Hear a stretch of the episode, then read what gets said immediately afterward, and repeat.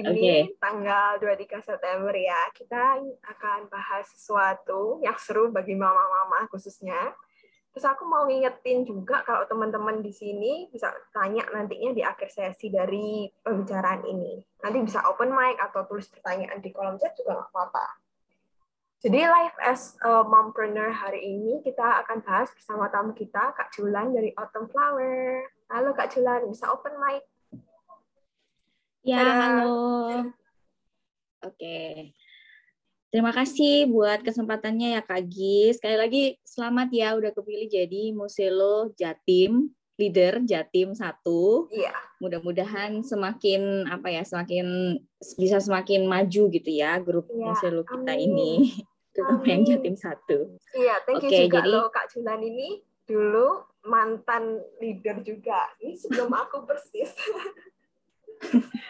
iya begitulah ya. Yes. Mudah-mudahan kita bisa semakin ini ya bikin Jatim satu semakin berkarya terus ya. Yes, amin. Oke. Jadi perkenalkan nama saya Julani Talinasari dari Autumn Flower. Nah, eh, background saya sendiri itu adalah fashion design. Jadi saya dulunya itu kuliah di fashion design, kemudian dari fashion design itu belajar di salah satu kelas tekstil itu mengenai creative fabric dari situ saya benar-benar uh, apa namanya belajar dan mencoba merajut gitu ya. Dan akhirnya di situ tuh kayak suka gitu jadi sama merajut. Kemudian setelah saya nyoba merajut kan terus tahun 2008 itu sempat uh, break. Jadi nggak pernah merajut sama sekali. Mulai lagi tahun 2009 itu uh, merajut lagi tapi mulai kaku gitu ya karena udah lama nggak ngerajut. Akhirnya kaku dan akhirnya diseriusin terus belajar lagi. Kemudian nyari-nyari buku apa segala macam belajar belajar terus. Nah di tahun 2011 akhirnya saya memberanikan diri untuk membuat sebuah brand yang khusus tentang rajutan. Jadi di kala itu eh, saya sebenarnya itu juga masih kerja tetapi saya tuh pengen ada bikin brand itu yang eh, rajutan saya ini yang unik gitu. Karena kan ini berbentuk crafting dan ini berbentuk apa ya semacam produk handmade yang uh, unik gitu. Jadi salah apa nggak akan sama gitu ya. Jadi satu-satu beda-beda seperti itu. Nah, saya tertariknya seperti itu. Saya memberanikan diri membuat brand ini dengan nama Autumn Flower. Nama Autumn Flower sendiri itu artinya kan arti harfiah dari nama saya sebenarnya.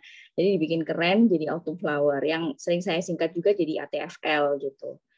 Nah, pada 2011 itu awalnya saya itu bikin-bikin produk-produk yang berbau gampang gitu ya. Jadi kayak home decor, eh, taplak meja, kemudian doily, kemudian tutup galon aqua seperti itu. Terus ada pouch-pouch untuk handphone, kemudian untuk apa namanya? Tempat iPod zaman dulu tuh kayak gitu. Jadi saya lebih banyak yang simpel-simpel seperti itu. Kemudian tahun 2012 saya itu dapat orderan uh, dari ada salah satu teman saya itu tanya gini, bisa nggak kamu bikin boneka rajut seperti itu? Saya nggak pernah bikin boneka rajut tuh sempat agak takut juga nih karena skill kan belum terlalu bagus ya gitu. Tapi itu seperti challenge juga sih buat saya kayak oke okay, uh, cobain deh gitu. Tapi nggak tahu ya hasilnya kayak gimana gitu. Saya nggak berani janji. Yang penting saya cobain dulu aja saya bilang gitu. Akhirnya saya coba bikin. Boneka pertama yang saya bikin itu yang ada di gambar ini ya. Jadi boneka Stitch ini yang di samping. Ini boneka pertama yang saya bikin. Dan tekniknya tuh masih amburadul banget. Kemudian saya masih banyak menggunakan flanel. Jadi nggak semuanya tuh nggak full rajutan seperti itu Nah, tapi dari hasil ini saya tuh jadi kayak pede gitu kayak oke okay, saya berarti bisa nih bikin amigurumi walaupun tekniknya masih belum bagus. Dan teman saya itu klien saya itu juga akhirnya apa merasa kayak ini boneka bagus banget gitu. Dari situ banyak nih teman-teman yang akhirnya eh saya mau juga dong boneka amigurumi bentuk ini bentuk ini gitu. Jadi belum desain saya tetapi lebih ke toko-toko kartun yang ada. Jadi misal bikin Garfield bikin Mickey Mouse, kemudian bikin uh, eh, Mr. Bean waktu itu saya juga pernah. Jadi kebanyakan seperti itu. Nah, dari tahun 2012 sampai ke 2018 itu karena saya terus-terusan bikin amigurumi yang tokoh-tokoh gitu, saya akhirnya men mencapai ke titik jenuh. Jadi saya pengen banget bikin tokoh sendiri, desain sendiri yang saya bisa apa ya kasih nama yang itu benar-benar hasil dari apa ya desain sendiri gitu. Nah dari 2018 itu saya coba bikin yang pertama itu empat tokoh. Jadi tokoh uh, Dogi, Cat, Bani, sama Beruang. Saya coba bikin dan saya coba jual, ternyata juga laku seperti itu. Dari situ akhirnya saya benar-benar fokus bikin dengan desain sendiri. Jadi benar-benar apa ya semuanya dari baju, dari warna segala macam itu saya bikin sendiri, desain sendiri dan motif segala macam. Beruntunglah saya dari lulusan fashion design. Jadi kalau misalnya mendesain baju-baju boneka untuk di eh, apa namanya dikonversi ke pola rajutan itu nggak terlalu susah. Jadi bisa udah paham gitu polanya kayak gini kayak gini tinggal dibikin ala rajutannya kayak gitu. Nah, kebanyakan boneka-boneka saya itu uh, goals kami itu adalah memperkenalkan hewan-hewan kepada anak-anak, terutama hewan-hewan yang uh, terancam punah seperti itu. Jadi ini supaya anak-anak itu mengenal boneka ini itu oh ini hewan ini, hewan ini dan hewan ini udah terancam punah loh, hewan ini udah hampir punah seperti itu atau hewan ini harus dilindungi nih kayak gitu. Jadi supaya mereka itu juga semakin sayang dan semakin peduli dengan alam dan beserta isinya gitu. Jadi harapannya mudah-mudahan di di uh, masa depan mereka itu bisa membantu untuk ini semakin melindungi apa namanya hewan-hewan itu gitu ya. Jadi ibaratnya preserve gitu. Jadi preserve animals dan wildlife dan mother nature seperti itu. Itu harapan kami. Kemudian produk kami itu kebanyakan itu kan eh, boneka-boneka untuk babies dan toddlers. Jadi bahan-bahan yang saya bikin itu semuanya friendly dan safe materials untuk anak-anak. Terutama untuk benangnya, saya pun mengambil benang itu benang katun. Jadi benang katun itu yang paling apa namanya paling netral gitu ya untuk bayi dan anak-anak. Kemudian bentukan boneka saya itu juga simple, jadi nggak begitu ribet hanya dia uh, warna-warni gitu ya. Jadi ada motif, ada tekstur mungkin, kemudian ada bentukan misalnya kayak ada roknya seperti itu. Jadi ada bentukan-bentukan yang bisa diraba sama anak-anak. Dan boneka saya itu cukup apa ya, gampang sekali dipegang sama anak-anak dan bayi. Jadi ini sudah saya buktikan sama anak-anak saya, terus sama teman-teman juga yang pada order atau yang apa namanya saya pernah kasih gift itu pada seneng gitu sama bentukannya. Jadi enak banget nih dipegang dibawa ke mana-mana dan ringan seperti itu. Kemudian untuk warnanya saya memilih itu warna yang colorful. Jadi ada yang seri vibrantnya dan ada juga yang warna yang lebih ke tone down seperti itu. Itu di uh, apa namanya disesuaikan dengan temanya aja waktu itu. Biasanya mau tema boneka yang seperti apa kayak gitu. Tapi kebanyakan saya warnanya itu yang colorful. Oke, terus uh, nah tadi kan saya udah bilang ya, jadi selama 2012 sampai ke 2018 itu saya tuh mengalami sebuah titik jenuh lah bisa dibilang seperti itu. Jadi karena bosan bikin uh, tokoh-tokoh itu-itu aja dan seperti stuck itu ya tidak tahu harus bagaimana, itu saya juga mengalami ups and down dalam sebuah brand itu. Jadi kadang kalanya saya tuh udah males gitu ngerajut dan nggak punya waktu plus ditambah waktu itu saya baru pun jadi mama gitu ya baru melahirkan dan punya anak bayi jadi masih bisa masih harus beradaptasi banget waktunya. Dan itu benar-benar apa ya eh, istilahnya melelahkan lah ya bisa dibilang seperti itu. Jadi habis jaga bayi atau masih habis ngurusi bayi saya masih harus bekerja mengerjakan orderan yang tokohnya itu kadang saya udah jenuh bikin karena udah terlalu sering bikin seperti itu. Nah akhirnya karena tahun 2018 itu saya memutuskan untuk oke okay, saya mau bikin desain sendiri nih. Kalau bikin desain sendiri kan ibaratnya mau bikin sebanyak apa pun itu nggak akan bosen gitu ya karena itu kan desain sendiri ya produk sendiri kayak gitu. Akhirnya dari 2018 itu saya sadar kalau membuat brand itu sustain itu adalah membutuhkan konsistensi. Jadi walaupun saya ibu rumah tangga waktu itu baru punya anak dan 2018 saya punya anak lagi itu membutuhkan konsistensi yang harus stabil gitu. Jadi harus mempunyai waktu sedikit untuk membuat boneka-boneka atau mengerjakan rajutan seperti itu. Dan konsistensi itu memang nggak gampang ya. Jadi membutuhkan kerja keras dan itu juga kadang nggak mudah gitu ya. Capek juga itu pasti. Dan saya itu tahun 2018 itu akhirnya juga join dengan Moselo. Jadi saya mulai mengaktifasikan media sosial saya dan Moselo. Itu membantu banget sih. Jadi di Moselo itu kita bisa bikin toko dan di setup itu kalau misalnya kalau di misalnya di setup itu nggak harus nggak harus ready stock gitu ya jadi bisa order seperti itu nah di situ enaknya jualan di Moselo jadi kita bisa mengatur deadline-nya itu kapan berapa lama seperti itu. Dan itu juga membantu banget sih jadi nggak harus ready stock. Nggak kayak di misalnya marketplace yang mungkin di uh, Shopee atau Tokopedia yang waktu itu harus ready stock seperti itu ya. Bisa PO mungkin ya tapi kan biasanya kalau di marketplace yang biasa itu uh, harus apa ya harus langsung gitu kan bagusnya seperti itu. Dan saya juga kebanyakan jualnya itu di online di Instagram. Kemudian saya bikin YouTube juga akhirnya. Waktu itu YouTube uh, 2019 saya bikin juga. Semuanya uh, media sosial itu saya aktifasikan supaya memang menggencarkan produk yang saya bikin ini yang baru seperti itu. Kemudian yang keempat itu willing to grow.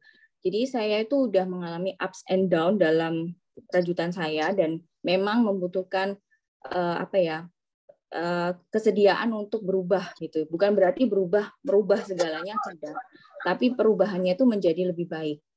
Jadi misalnya ada saran atau kritik atau masukan-masukan atau kita harus belajar lagi itu kita harus benar-benar bersedia untuk melakukan itu semua untuk menjadi lebih baik gitu. Jadi brandnya lebih kuat lagi. Kemudian oh ya dan ATFL ini rajutan saya ini auto flower kalau sekarang itu jadi main job saya ya. Jadi uh, saya resign dari kerjaan saya itu tahun 2014 dan semenjak itu autumn flower jadi benar-benar fokus saya. Jadi utama saya di autumn flower. Oke, sekarang kita masuk ke mompreneur-nya. Bagi saya, mompreneur itu powerful. Karena apa? Karena kita semua tahu ya, mungkin bagi teman-teman yang belum jadi ibu-ibu, itu melihat seorang ibu itu uh, ada yang berpikiran ngapain aja ya ibu-ibu di rumah itu paling ya cuma jaga rumah, jaga anak, ngurusin suami seperti itu. Tapi memang kenyataannya itu memang hanya seperti itu. Tapi itu waktunya nggak nggak habis-habis gitu kerjaannya. Jadi kalau misalnya jaga anak itu akan selalu apa ya eh, fluktuatif gitu ya ngikutin uh, ngikutin anak-anak gitu. Kadang jadwal juga bisa berubah-berubah nggak setiap hari sama. Kemudian kerjaan rumah itu juga akan selalu ada. Terus untuk suami dan segala macam itu juga fluktuatif karena kita kan mengurusin orang seperti itu. Dan ditambah lagi harus mengerjakan uh, uh, apa namanya rajutan yang itu membutuhkan waktu yang lama. Jadi benar-benar butuh apa ya kekuatan yang luar biasa untuk menghandle itu semua. Jadi menurut saya bagi teman-teman semua yang menjadi mompreneur itu adalah seseorang yang powerful karena mereka bisa memanage itu semua. Kalau bagi saya, pengalaman mompreneur itu pro-nya itu memang enaknya kita bisa kerja dari rumah. Itu udah paling nyaman dan itu benar-benar enak. Jadi uh, workspace-nya itu di rumah kita bisa pakai daster, kita bisa pakai baju rumah, mau nggak make upan, nggak keramas seminggu juga nggak masalah kayak gitu. Jadi benar-benar enak workspace-nya itu nyaman dan nggak akan ada yang menghakimi, terserah kayak gitu. Kemudian bisa ditinggal untuk mengerjakan pekerjaan rumah, jadi masih bisa masak, masih bisa jagain anak, masih bisa sambil mungkin sambil cuci baju gitu ya, sesekali cuci baju taruh di mesin cuci terus kita bisa nunggu sambil ngerajut atau bagaimana itu bisa. Jadi itu menurut saya tuh sebuah pro dari seorang mompreneur yang kerja di rumah. Kemudian yang terutama adalah saya bisa mengawasi anak-anak saya. Jadi walaupun saya bekerja tapi anak-anak saya berada di sekitaran itu bikin saya lebih ayem gitu hatinya, lebih aman kayak gitu. Tetapi ada juga kontranya yang saya rasakan eh, menurut pengalaman saya ya. Yang pertama itu time management. Jadi serapi-rapinya saya mengatur waktu, kadang itu memang berantakan ya. Jadi ada kalanya misalnya satu hari ini saya beres nih ngerjain banyak banget nih. Ya kerjaan kerjaan rumah beres, kerjaan rajutan beres seperti itu. Kemudian bisa sampai uh, apa namanya promosi di media sosial atau bikin konten seperti itu. Jadi itu beres semua. Tapi ada kalanya semuanya berantakan. Jadi satu pun nggak kelar. Itu juga pernah dan sering ya. Jadi time management sebagai seorang ibu itu memang adalah challenging utama. Terutama kalau mungkin teman-teman yang masih punya anak-anak baby yang benar-benar harus fokus gitu ya 24 jam karena mereka harus digendong, di apa namanya disuapin, di benar-benar diurus gitu ya, itu memang harus uh, pinter-pinter ngatur waktunya. Kemudian yang kedua itu kadang-kala uh, mood saya itu uh, apa namanya tergantung seberapa cranky anak-anak saya. Jadi misal kalau dalam seharian ini mereka biasa-biasa aja gitu ya, nggak terlalu demanding atau nggak terlalu cranky, ya saya akan baik-baik juga gitu. Tapi ada kalanya mereka itu sangat super cranky, terutama kalau kurang tidur atau lagi ada maunya gitu, lagi rewel, itu benar-benar capek gitu. Karena kita udah capek ngadepin si manusia-manusia kecil ini. Kita kadang mungkin capek juga ngadepin uh, mungkin ada klien yang lagi oh ini kak gimana sih? Ada misalnya ada lagi tanya-tanya udah selesai belum? Atau sampai mana nih kerjaannya? Nah itu juga kadang bisa berpengaruh. Itu uh, to be honest itu sangat-sangat kadang mengganggu juga ya. Itu yang masih saya perbaiki sih sampai sekarang. Jadi nggak boleh terlalu mudi dan anak-anak itu juga ya namanya anak-anak gitu seperti itu. Kemudian uh, setelah saya itu tadi pro dan kontra yang saya alami ya. Nah sekarang ini ada beberapa tips yang saya uh, bagikan untuk becoming mompreneur bagi teman-teman yang pengen mencoba, tetapi ini semua adalah based on my experience ya. Jadi mungkin ada sedikit yang berbeda atau kurang sesuai. Nah, ini semuanya berdasarkan pengalaman saya. Oke, yang pertama itu teman-teman harus pede karena itu represent your brand. Jadi kepercayaan diri itu adalah hal yang utama dalam merepresentasikan brand teman-teman kalau misalnya teman-teman ini nggak pede gitu ya merasa aduh aku ini cuman ibu-ibu gitu. Nggak kayaknya kok brand ibu-ibu bikin brand apa ya laku kayak gitu. Nah itu teman-teman harus percaya diri nih harus benar-benar ini produkku nih bagus dan aku bisa menjual dan aku bisa membuat secara baik.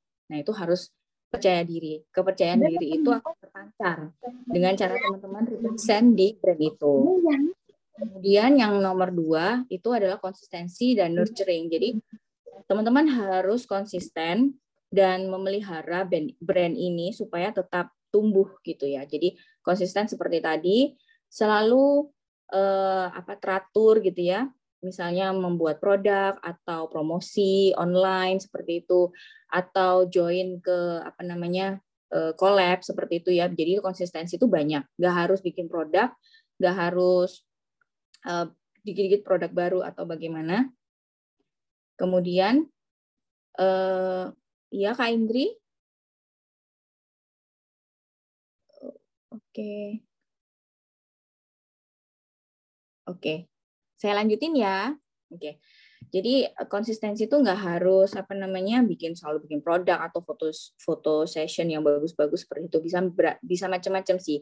Jadi teman-teman story aja produknya itu juga termasuk konsistensi, bikin produk baru, direalisasikan satu atau dua itu juga eh, bagian dari konsistensi. Kemudian nurturing itu adalah merawat ya. Jadi biarkan brand ini tumbuh dan benar-benar dirawat. Jadi harus dirawat dengan sayang gitu ya. Jadi selalu ingat kalau brand ini itu adalah buah karya teman-teman dan hasil kerja keras dari teman-teman. Kemudian yang ketiga itu adalah manage your time. Nah, saya tahu ini memang susah banget. Saya pun sampai sekarang masih uh, struggle ya untuk untuk mengatur waktu yang baik. Tapi ini ada satu tips yang saya pakai sampai sekarang. Biasanya saya itu bekerja kalau anak-anak itu lagi dalam kondisi dua. Jadi either mereka itu tidur atau lagi main. Nah, ini adalah dua dua waktu yang menurut saya itu bisa kita bisa kita sambi bekerja itu benar-benar dapat banyak gitu. Kalau saya ngerajutnya itu bisa sampai lumayan karena mereka lagi main atau lagi tidur. Terus kemudian ini juga berhubungan erat ya manage your time ini berhubungan erat dengan support dari family.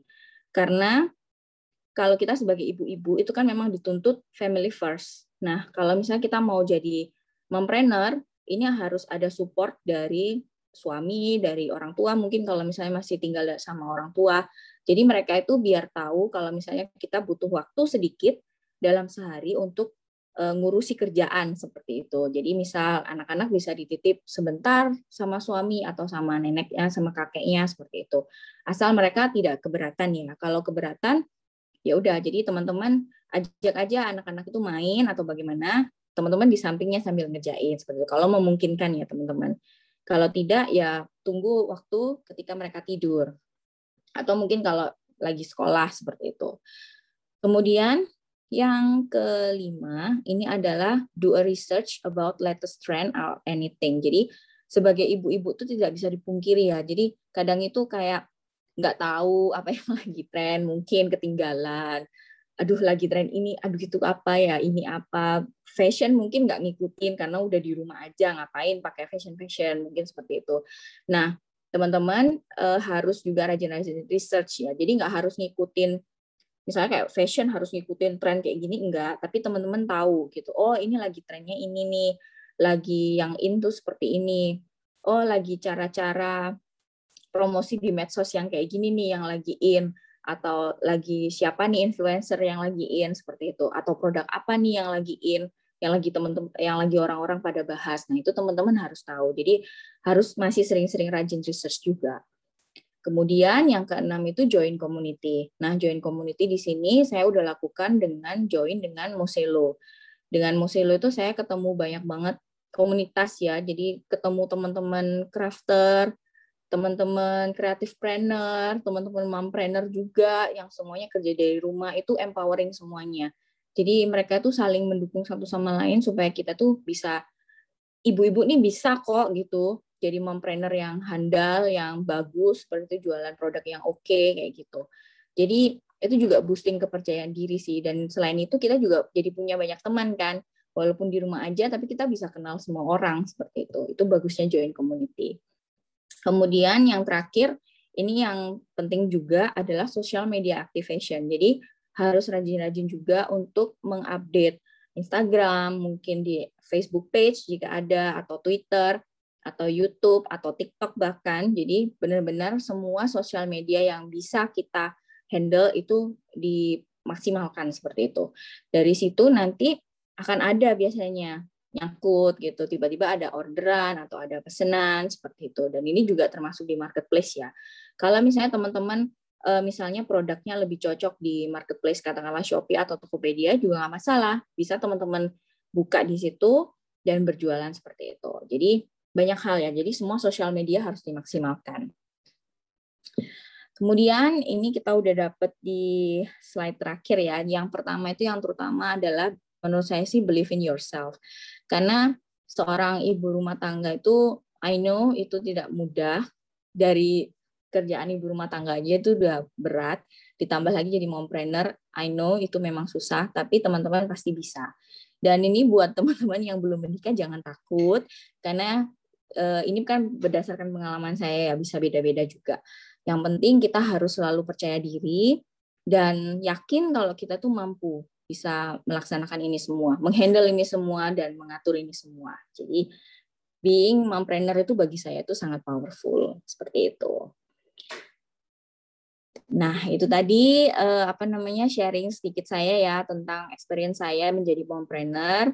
Mudah-mudahan ini membantu teman-teman yang mungkin pengen tahu caranya atau bagaimana dan bisa memberi inspirasi buat teman-teman juga. Terima kasih, terima kasih banyak. Kalau mau saling follow-followan bisa langsung ke Instagram saya di @atflbajulan. Kemudian saya juga ada channel YouTube, bisa subscribe juga ke situ Autumn Flower. Terima kasih. terima kasih Kak Julan. Jangan lupa di follow ini semua ya teman-teman di Instagram, di YouTube juga. Aduh, aku mau tepuk tangan dulu buat Kak Julan ini. Kak Julan itu very strong. Habis dengerin ceritanya Kak Julan tuh kayak, wow, very inspiring, Kak. Salut banget sama Kakak. Duh, terima kasih. Terima kasih, terima kasih, Kak. Ya, semuanya itu, apa ya, uh, semuanya itu berdasarkan inilah pengalaman yang itu memang lama banget dah butuh waktu yang super super mm -hmm. lama untuk bisa yeah. mencapai balancing seperti itu kayak gitu mungkin ada pertanyaan dari teman-teman aku mau tanya dulu boleh nggak boleh boleh boleh gimana caranya kak Julan ini bikin me time buat diri sendiri? Oh iya me time. saya lupa waktunya. lupa. Tadi me time. Oke jadi me time itu kalau saya uh, sebenarnya agak susah ya. Eh, eh sorry sorry ya Allah jatuh. Sebenarnya agak susah kalau me time menurut saya itu karena me time-nya saya itu either kalau lagi merajut yang benar-benar bisa waktu sendiri atau ya kalau pas anak-anak lagi tidur itu yang paling memungkinkan sih. Karena mereka udah tenang, udah nyenyak gitu ya. Nah, di situ saya bisa me time, bisa kadang baca buku, kadang facial facialan pakai masker gitu. Kadang juga hanya sekedar minum kopi. Mm -mm, jadi hanya sekedar minum segelas kopi itu bagi saya udah me time banget sih kalau tenang ya minum kopinya udah tenang santai bisa bengong gitu itu termasuk me time bagi saya Wah. Gitu. Oke, okay, thank you Kak. Oh, terus di sini yeah. kan ada ada Kak Yuli, ada Kak Indri juga. Ada yang mau tanya Kak? kakak-kakak di sini boleh open mic, boleh open cam. Ya, mungkin Kak Yuli dulu. Iya, halo Jul. Halo. Thank you ya sharingnya. Bu Ibu nih. Mau nanya Jul. Mm -mm. Tadi kan aku sempat dengar, jadi kayak kamu ada pernah ketemu kayak satu titik jenuhnya gitu kan. Mm -mm. Nah, yang jadi pertanyaan aku, di saat kamu ketemu titik jenuh itu dan mungkin mungkin ada sometimes kayak kita berasa stres gitu. Nah, cara kamu cope-nya tuh gimana gitu, Jo? Karena okay. ya uh, kayak kadang uh, kalau aku kan baru nih punya anak pertama. Mm-hmm. Kadang at times uh, aku suka berasanya aduh punya baru punya anak pertama buat me time susah juga ya. Selain me time juga berasanya mm-hmm. kadang ya jadi kayak suka kayak berasa stres sendiri gitu loh. Cuman kalau yeah, yeah, yeah. dari Julan banget buat kopnya gitu aja. ya, oke, okay, thank, you, thank you Li. Ya. Jadi ya sama sih aku dulu yang benar-benar stres banget banget banget itu ketika setelah resign baru kerasa tuh kayak oh, sekarang dulu kan punya uh, pendapatan sendiri lah ibaratnya mau beli barang apa aja itu bisa setelah resign itu agak susah karena dikit-dikit kan ya waktu itu rajutan belum begitu laris ya, masih belum banyak. Jadi dikit-dikit tuh harus minta suami tuh bagi saya tuh kayak ya kok susah ya gitu. Padahal suami yang ngasih-ngasih aja pasti. Cuman dari diri saya sendiri tuh kayak merasa aduh gak bisa ngapa-ngapain ya. Jadi ibu itu ternyata susah. Terus punya anak itu kayak capek banget. Dikit-dikit harus nyusuin, mungkin harus harus standby kayak gitu. Belum kalau anak sakit tuh stresnya minta ampun. Nah setelah saya apa namanya itu juga ngobrol sih bantuan ngobrol juga sama teman-teman yang udah punya anak sebelumnya. Jadi mereka bilang gini, memang anak-anak umur setahun atau di bawah dua tahun itu adalah masa yang kita harus standby 24 jam. Itu memang tidak bisa dipungkiri. Nah sekarang pinter-pinternya kita untuk memanage. Jadi misalnya gini, kalau anak-anak itu eh, lagi kita bisa break nih ya, kita bisa break. Kita bisa pilih tidur untuk apa uh, biar nggak terlalu capek gitu ya tidur dulu nanti kemudian setelah mereka tidur kembali itu kita bisa ngerjain apa yang kita suka kayak gitu jadi kalau saya sih ngerajutnya memang nggak terlalu sering karena waktu anak-anak saya bayi itu jadi benar-benar pegangnya tuh hanya uh, apa ya kalau kesempatan ada sedikit-sedikit seperti itu dan nggak bisa lama jadi ngerajut sebentar harus taruh karena harus entah gendong, entah yang ganti popo, apa segala macam seperti itu. Kalau bayi itu memang sesusah itu Yuli. Jadi memang harus sabar-sabar dulu. Uh, saran saya sih, saranku, kalau memang kamu ada anak masih baby, masih di bawah setahun lah ibaratnya, itu uh, break dulu aja, fokus dulu sama anak.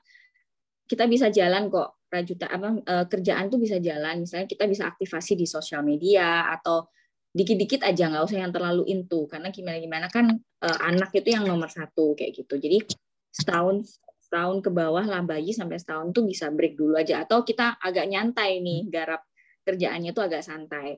Setelah anak udah setahun udah bisa lebih mandiri, nah itu kita bisa mulai pelan-pelan untuk uh, mengejar kayak gitu. memang susah sih I know. Anak pertama lagi itu itu memang cobaan yang paling apa ya aduh mau dibilang baby blues juga enggak tapi adaptasinya tuh luar biasa.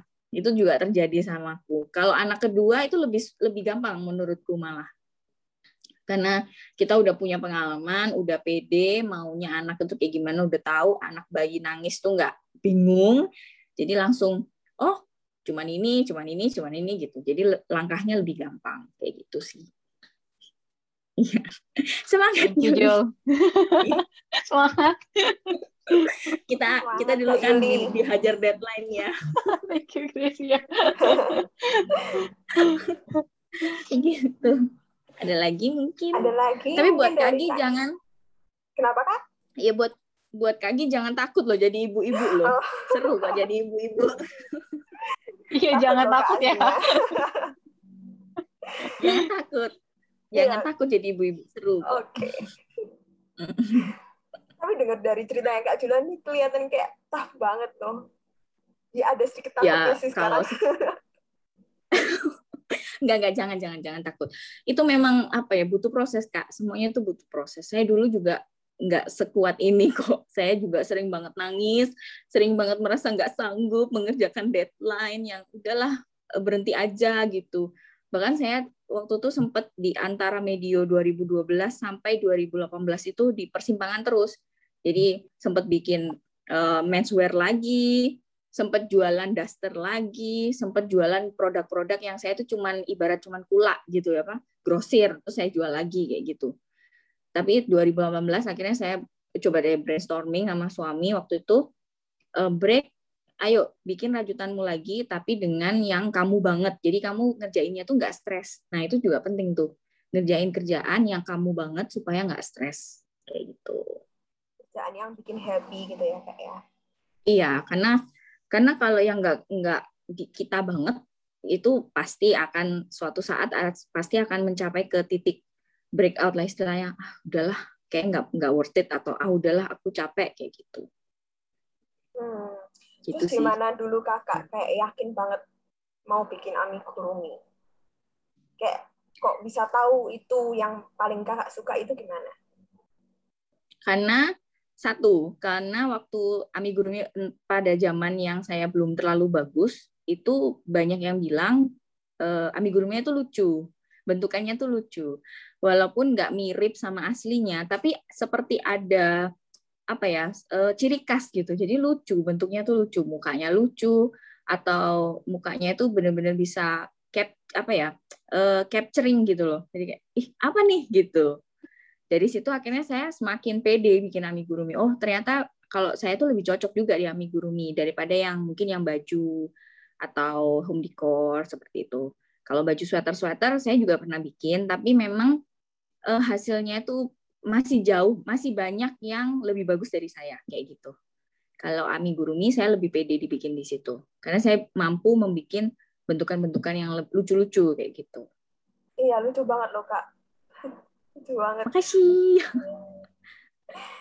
Terus habis itu, oh ya buat yang nanti denger ini juga, kan mungkin ada beberapa orang yang nggak tahu amigurumi itu apa. Apa coba Kak amigurumi itu? Jelasin.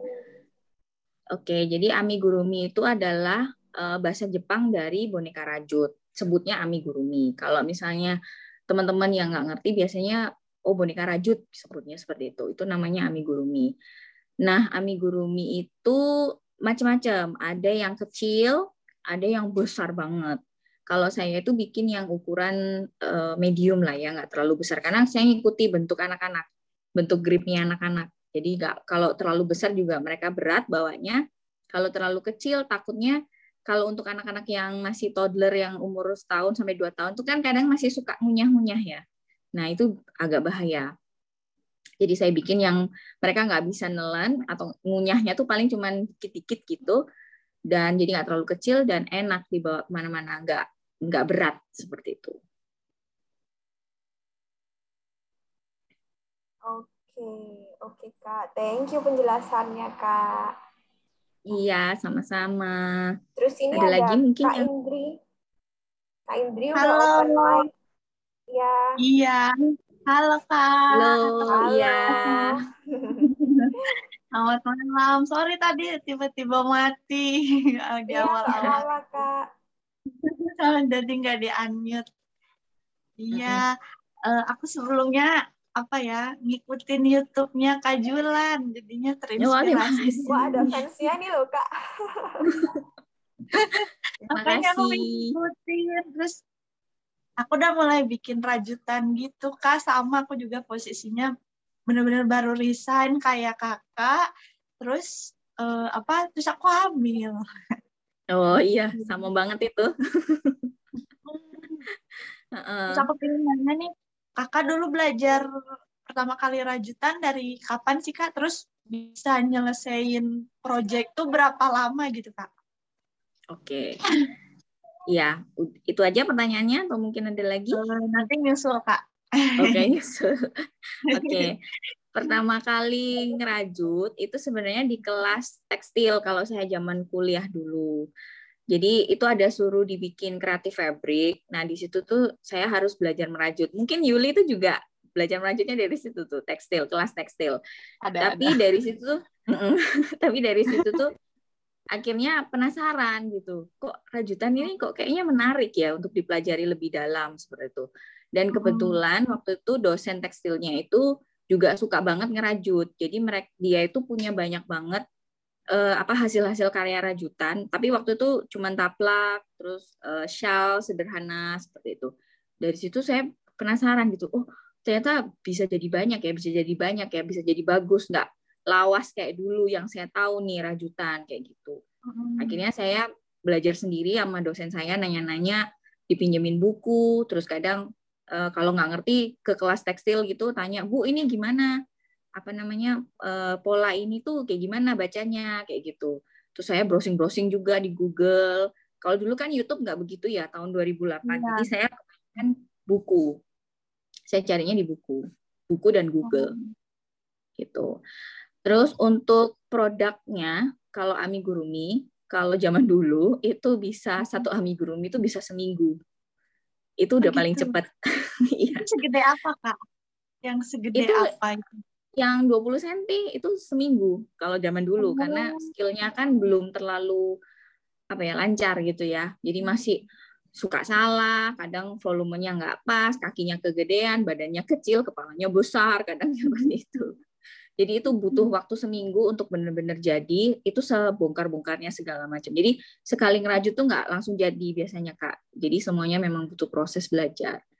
Saya bolak-balik deh bongkar-bongkar amigurumi itu bolak-balik. Saya habis benang banyak banget rugi karena udah rusak saya bongkar-bongkarin terus itu juga hmm. sering kayak gitu. Kalau sekarang saya udah bisa tahu maunya kayak gimana dan pola-pola semua saya filing. Jadi kalau misalnya nanti Kak Indri bikin pola sendiri, itu lebih baik langsung ditulis jadi biar nggak lupa kayak gitu. Jadi nanti uh, step-stepnya ditulis di per detail seumpama ada revisi jadi kakak itu langsung tahu oh salahnya di step nomor ini nih atau step row keberapa nih kayak gitu. Jadi nggak ngulang semua dari awal kayak gitu. Hmm. itu sih. Oh berarti mm -hmm. kakak udah bisa buat pola sendiri gitu ya kak? Kalau sekarang saya memang bikin pola sendiri. Itu oh. itu juga nyoba-coba kok Kak. Semuanya trial oh. and error. Jadi nggak oh, nggak gitu. tiba-tiba langsung bagus atau bagaimana hmm. enggak. Semuanya trial and error. Saya pernah bikin amigurumi itu yang saking jeleknya ya. Tapi saya pede-pede aja tuh jual. itu ketika saya lihat lagi itu benar-benar yang ampun tuh jelek banget. Tapi ya saya pede aja waktu itu jualnya. Oh, gitu. itu itu uh, itu terjadi kok kak. Semuanya memang butuh proses. Kak Indri bikin apa? Aku baru bikin kaktus kak sama potnya itu satu. Dan itu lama banget tapi sih itu nggak yang tiap hari aku buat banget gitu. Jadi sehari buat sehari enggak gitu. Beberapa hari enggak soalnya kan fokusnya kebagi juga. Kebetulan main ikut CPNS jadinya eh, kebagi oh, iya. itu iya. baru apa ini baru mau buat project baru lagi bikin kayak amigurumi bunga matahari gitu gitu Ya, nggak apa-apa dicoba aja. Mm -mm. Kalau sekarang udah enak kak, banyak banget polanya. Maksudnya YouTube yeah. tutorial juga banyak. Kemudian apa pola-pola gratis tuh kan banyak ya di website-website. Kalau yeah. saya dulu nggak ada kak, semuanya pada beli. itu jadi nggak ada yang uh, uh, nggak ada yang suggest uh, ini nih benang ini cocok untuk ini cocok ini semuanya dicobain sendiri dan pola itu kebanyakan dari buku jadi memang mau nggak mau harus beli bukunya kayak gitu. Oh, gitu. Mm -mm. Kasih Kak. Semangat. Iya, terima kasih. Ya. Terima kasih juga Kak. Semangat Kak ini. Iya. Iya, makasih Kak. Kak Julian nggak bikin workshop kah buat kayak amigurumi gini? Iya kak. Rencananya pengen. kan iya. aku jadi aku Rencananya... jadi tertarik juga loh. Iya ayo ayo ayo. Rencananya pengen sih, iya pengen bikin workshop online dulu untuk sementara. Nanti kalau memang bisa, Kak Indri domisili di mana ya? Di, di Bandung. Oh di Bandung, iya iya iya. Jadi rencananya memang pengen bikin workshop online. Nanti um, saya atur-atur dulu ya. Udah ada sih polanya. Kemudian mau bikin apa udah ada. Tapi nanti tinggal tunggu launchingnya aja. Doain aja mudah-mudahan bisa segera ya. Uh, karena saya ini kalau sampai akhir tahun ini masih uh, full, jadi saya harus habisin deadline dulu. Setelah itu saya akan bikin workshop gitu. Kalau mungkin nanti kalau ke depannya nih setelah mungkin corona udah mereda ya, covid udah mereda, saya pengennya bikin workshop secara langsung seperti itu. Mudah-mudahan. Mungkin kita berdoa covid segera hempas hilang. Iya, iya. Amin. Aku mau daftar kak. Aku nomor satu daftarnya. oh, siap, siap, siap. Nanti langsung tak kaki langsung gitu ya. Tak kirim kalau okay. perlu. Boleh, ditunggu loh kak. Terus udah pada nungguin iya, semuanya kita ada Kak Indri juga. Iya, mudah-mudahan ya doakan, mudah-mudahan bisa bisa cepat terrealisasi. Amin. Iya, amin. Ada lagi mungkin? Oh ya Kak, dulu bikin YouTube itu tentang apa? Autumn Flower-nya itu oh. gimana? Apakah itu kayak uh, tips and trick atau kayak hmm, pakai benang apa benang apa gitu awal bikin YouTube itu sebenarnya saya melo lagi galau kangen ngajar jadi waktu itu iseng-iseng oh. uh, uh, jadi dulu kan saya kerjanya tuh ngajar jadi pengen kok pengen kangen ya gitu kepengen ngajar gitu. Terus iseng-iseng bikin YouTube pertama kali itu bikin review kalau nggak salah review hakpen yang saya suka banget. Jadi sepanjang saya merajut itu kan saya suka ngumpulin barang-barang rajutan ya. Bikin beli hakpen beli benang beli perkakas-perkakasnya itu saya suka banget gitu dari dulu. Dan itu banyak. Akhirnya dari situ coba deh iseng-iseng di review satu-satu siapa tahu kan ada filingnya juga gitu loh hakpen ini kayak gimana benang ini kayak gimana awalnya seperti itu terus coba bikin pertama tuh nggak pede di YouTube karena takut nggak ada yang nonton saya waktu itu uploadnya di IGTV. Nah, di IGTV itu ternyata ada yang nonton sekitar 10 apa 15 gitu waktu itu yang nonton. Itu udah senengnya bukan bukan kepalang lah pokoknya. Tiga video langsung saya upload di IGTV itu yang nonton lumayan.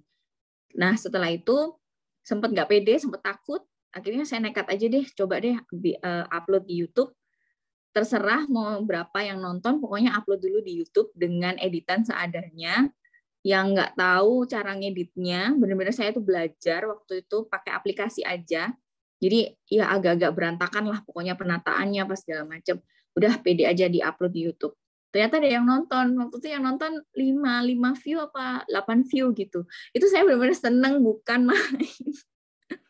Walaupun nggak sampai 10 tapi itu udah benar-benar ya ampun ternyata videoku ditonton orang kayak gitu. Terus yang subscribe waktu itu kan masih keluarga ya. Jadi saya ayo dong subscribe biar banyak gitu.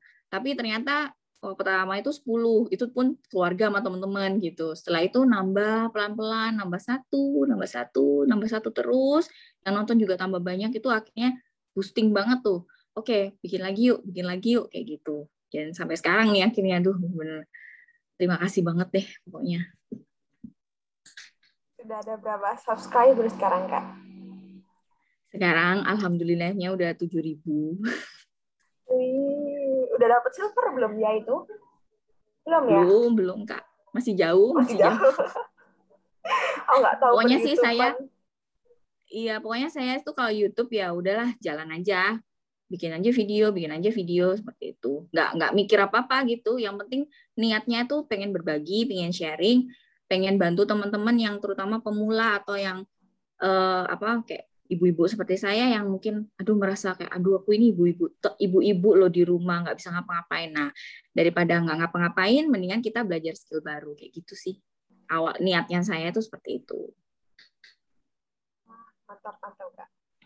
Suka banget mm -hmm. pokoknya encourage mama-mama lah. Aku ini encourage mama-mama. Supaya tetap pede karena kita kan apa ya ibu-ibu itu kan penting ya di rumah perannya seperti itu. Oke, ada yang mau tanya lagi dari Kak Indri atau Kak Yuli? Aku mau nanya lagi, Kak. Boleh, nggak apa-apa, Kak Indri. Kak Julan dulu waktu abis resign itu, abis resign itu uh, bener-bener nggak ada kegiatan banget atau uh, emang udah jualan dari sebelum resign gitu, Kak? Terus waktu oh. pas punya anak pertama itu masih bayi banget, uh, benar-benar baru lahir banget itu masih ada sempat waktu buat ngerajut nggak kak? Wah oh, itu good question. Soalnya aku udah udah mikirin, aduh nanti sebulan lagi lahir masih bisa ngerajut nggak ya gitu. Oke, okay. ya ini kita bicara ya jujur-jujuran aja ya, honest ya. Jadi waktu uh, sebelum resign saya sebenarnya udah ATFL ini udah jalan. Jadi orderan saya udah lumayan. Jadi ketika hamil tuh saya benar-benar dapat orderan banyak banget. Kemudian uh, eh saya resign terus hamil. Bener sama kayak Kak Indri. Jadi saya resign itu saya punya banyak waktu untuk ngejar tapi memang income-nya nggak sebesar waktu saya bekerja. Itu beda banget kerasanya. Tapi dari situ saya mencoba untuk tetap sabar, tetap jalanin aja gitu. Karena saya percaya kalau semua kerja keras itu akan ada hasilnya pasti. Nah, sampai hamil segala macam itu masih jalan normal segala macam. Begitu anak saya lahir yang pertama itu memang berubah. Jadi sebulan pertama anak-anak saya ini e, termasuk yang cukup cranky ya karena malam itu bangun-bangun terus seperti itu. Itu saya kurang tidur dan saya itu benar-benar satu titik yang apa ya kayak stres banget sih. Kayak nggak bisa megang rajutan tuh saya benar-benar sedih banget gitu. Kayak hmm. ya nggak punya waktu kayak gitu. Itu sebulan pertama saya ngerasain itu. Dan itu akhirnya oke okay lah saya coba fokus dulu sama anak ini karena memang dia masih bayi. Saya juga masih harus recovery. Kalau misalnya stres sama kerjaan nanti akan berpengaruh ke ASI karena waktu itu ASI hmm. eksklusif. Nah udah saya uh, let loose aja nggak megang rajutan, tapi saya masih ada stok-stok lama yang bisa difoto-foto, jadi nggak perlu uh, stok baru gitu. Jadi ada yang waktu itu saya sempat bikin sepatu baby, itu bisa difoto-fotoin, jadi difotoin ke anak saya sendiri, ntar bandonya. Jadi bikinnya tuh kecil-kecil aja, nggak nggak semua langsung harus jadi kayak gitu. Amigurumi juga saya yang pakai stok-stok lama kayak gitu. Setelah lewat sekitar enam bulan mungkin enam bulan itu saya baru benar-benar bisa bagi waktu. Jadi anak saya udah tahu nih jam tidurnya bayi kan. Jadi jam segini sampai jam segini, oh dia tidur. Belum waktunya nyusu atau bagaimana. Itu saya bisa curi-curi waktu. Tapi memang nggak bisa lama. Jadi kadang itu baru megang gini, eh anaknya udah bangun, harus digendong atau disusuin seperti itu. Jadi sekitar enam bulan kalau nggak salah, saya benar-benar baru bisa uh, megang rajutan lagi kayak gitu. Hmm. Tapi itu juga saya uh, jangan takut sih kak. Maksudnya memang gimana gimana enam bulan pertama bayi kan penting. Jadi itu juga recovery juga ke kakaknya. Jadi biar nggak stres juga gitu. Jadi fokus dulu aja mana. Nanti kalau memang anaknya itu bisa kita uh, jadwalkan, udah tahu gitu jadwal tidurnya jam hmm. berapa, jadwal ini jam berapa, itu bisa diakalin kayak gitu. Jadi bisa curi-curi waktu untuk mengerjakannya dari situ kayak gitu. Asik, Kak. Iya. Kak, Kak Indri pakai neni atau mau diurus sendiri? Ingin diurus sendiri sih. Iya, diurus sendiri. Saya juga diurus sendiri. Iya, betul. Nggak apa-apa, Kak. Nanti anaknya nanti kalau tahu eh, begitu udah mereka udah paham ya, terus ngeliat mamanya ngerajut atau apa, mereka ikut-ikut biasanya. Entah oh. mainan benang atau bisa narik benangnya juga atau mereka malah diam ngeliatin ini mama mau bikin apa? Bunda mau bikin apa? Kayak gitu. Oh. lucu sih itu. Fase-fase ya. itu lucu banget. Dan enaknya bisa nanti ada model gratis kan dari foto-foto sama boneka iya itu sih. Tapi rajutan gitu. aku masih pemula banget jadi masih belum pede. Ih nggak apa-apa kak. Pede aja. Yang penting diposting dulu di sosial media kayak gitu nggak apa-apa. Pede-pede aja. Tapi semuanya memang harus apa rajin-rajin nyoba kak gitu. Iya. Ini hamilnya 8 bulan berarti kak ya? Iya. Oh, semoga lancar ya kak ya. Semoga lancar kak. Amin. Anak pertama ya ini? Iya, anak pertama. Ya, mudah-mudahan lancar semua sampai persalinannya semuanya sehat, ibu bayi sehat. Amin. Amin ya Allah. Amin. ya Indri. Ya. Ya Kak Julan ngomong-ngomong punya anak berapa ya? Dua. Cewek semua? Cewek cowok? Cewek semua, dua-duanya. Jadi yang paling gede itu umur 6, sekarang kelas 1 SD. Yang kedua itu umur 3. Ya, lagi lasak-lasaknya kalau orang bilang lagi aktif-aktifnya gitu. Dari semuanya dua, cewek. dari dua anaknya kak Julan ini mana yang kelihatan paling suka ikutan bikin amigurumi gitu gitu anakku yang nomor satu karena dia crafty banget. Memang suka bikin-bikin suka gunting-gunting seperti itu. Suka nempel-nempel suka hmm. gambar. Kalau anakku yang nomor dua ini belum kelihatan ya karena dia kan masih apa ya aktif kayak toddler yang benar-benar kalau istilahnya kan teenager kayak teenager tapi umur tiga gitu. Okay. Jadi suka semau dia. Iya istilahnya teenager. Okay. Teenager tapi umur tiga itu kan mereka suka semau-mau dan nyolot gitu. Ini susah kalau dia cuman anak-anakku ini karena dari kecil udah lihat mamanya itu kan bekerja dari rumah, kadang sibuk sendiri sama benang gitu ya, kadang bisa apa uh, heboh sendiri kalau lagi deadline. Jadi mereka udah terbiasa dan udah tahu oh mama lagi kerja nih, jangan diganggu kayak gitu. Udah terbiasa. Kayak gitu. Oke, oke. Dari Kak Yuli mungkin ada pertanyaan lagi?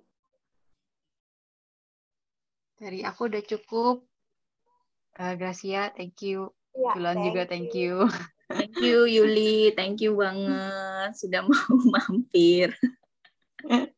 Pleasure. Salam buat Nielsen ya. Siap. Gemes banget loh, gendut. Oke, thank you ya Kak Julan buat waktunya hari ini. Thank you. Ini udah thank mau you, hampir sejam. Thank you, pasti udah ada calon oh, semua. Iya besok mau kerja iya. lagi kan ya. oh iya juga mau iya, besok. kalau teman-teman di sini juga bisa akses kembali kalau mau didengerin ulang bahasan hari ini di Spotify yang judulnya Point of View. Jadi nanti kita juga akan post di Instagram barcode-nya. Jadi teman-teman juga bisa scan nantinya. Terus juga boleh dibagiin ke sesama mompreneur lainnya juga. Terus atau Kak Julia nanti nanti kalau mau bikin Q&A di Instagram itu juga boleh buat ngelanjutin dari pembahasan kali ini kalau ada yang mau tanya-tanya okay. lagi sama Kak Julan gitu kan. Siap, siap okay. Kak Gi, siap. Mm -mm. Mm -mm. Jadi sekian dari saya. Terus thank you ya Kak Julan. Thank you juga buat Kak, yeah. Yuli, Kak Yuli udah datang yeah, di sini. Thank you. Thank you. Thank you. Ya, dadah. Thank you banget ya Kak Gi, Kak Indri, ya. Yuli. Thank you so much. Ya, sama-sama Julan. Thank you Julan. Thank you ya. Ya, thank you. Ya. Thank you. Dadah, sampai jumpa. See you, see you. See you. See you.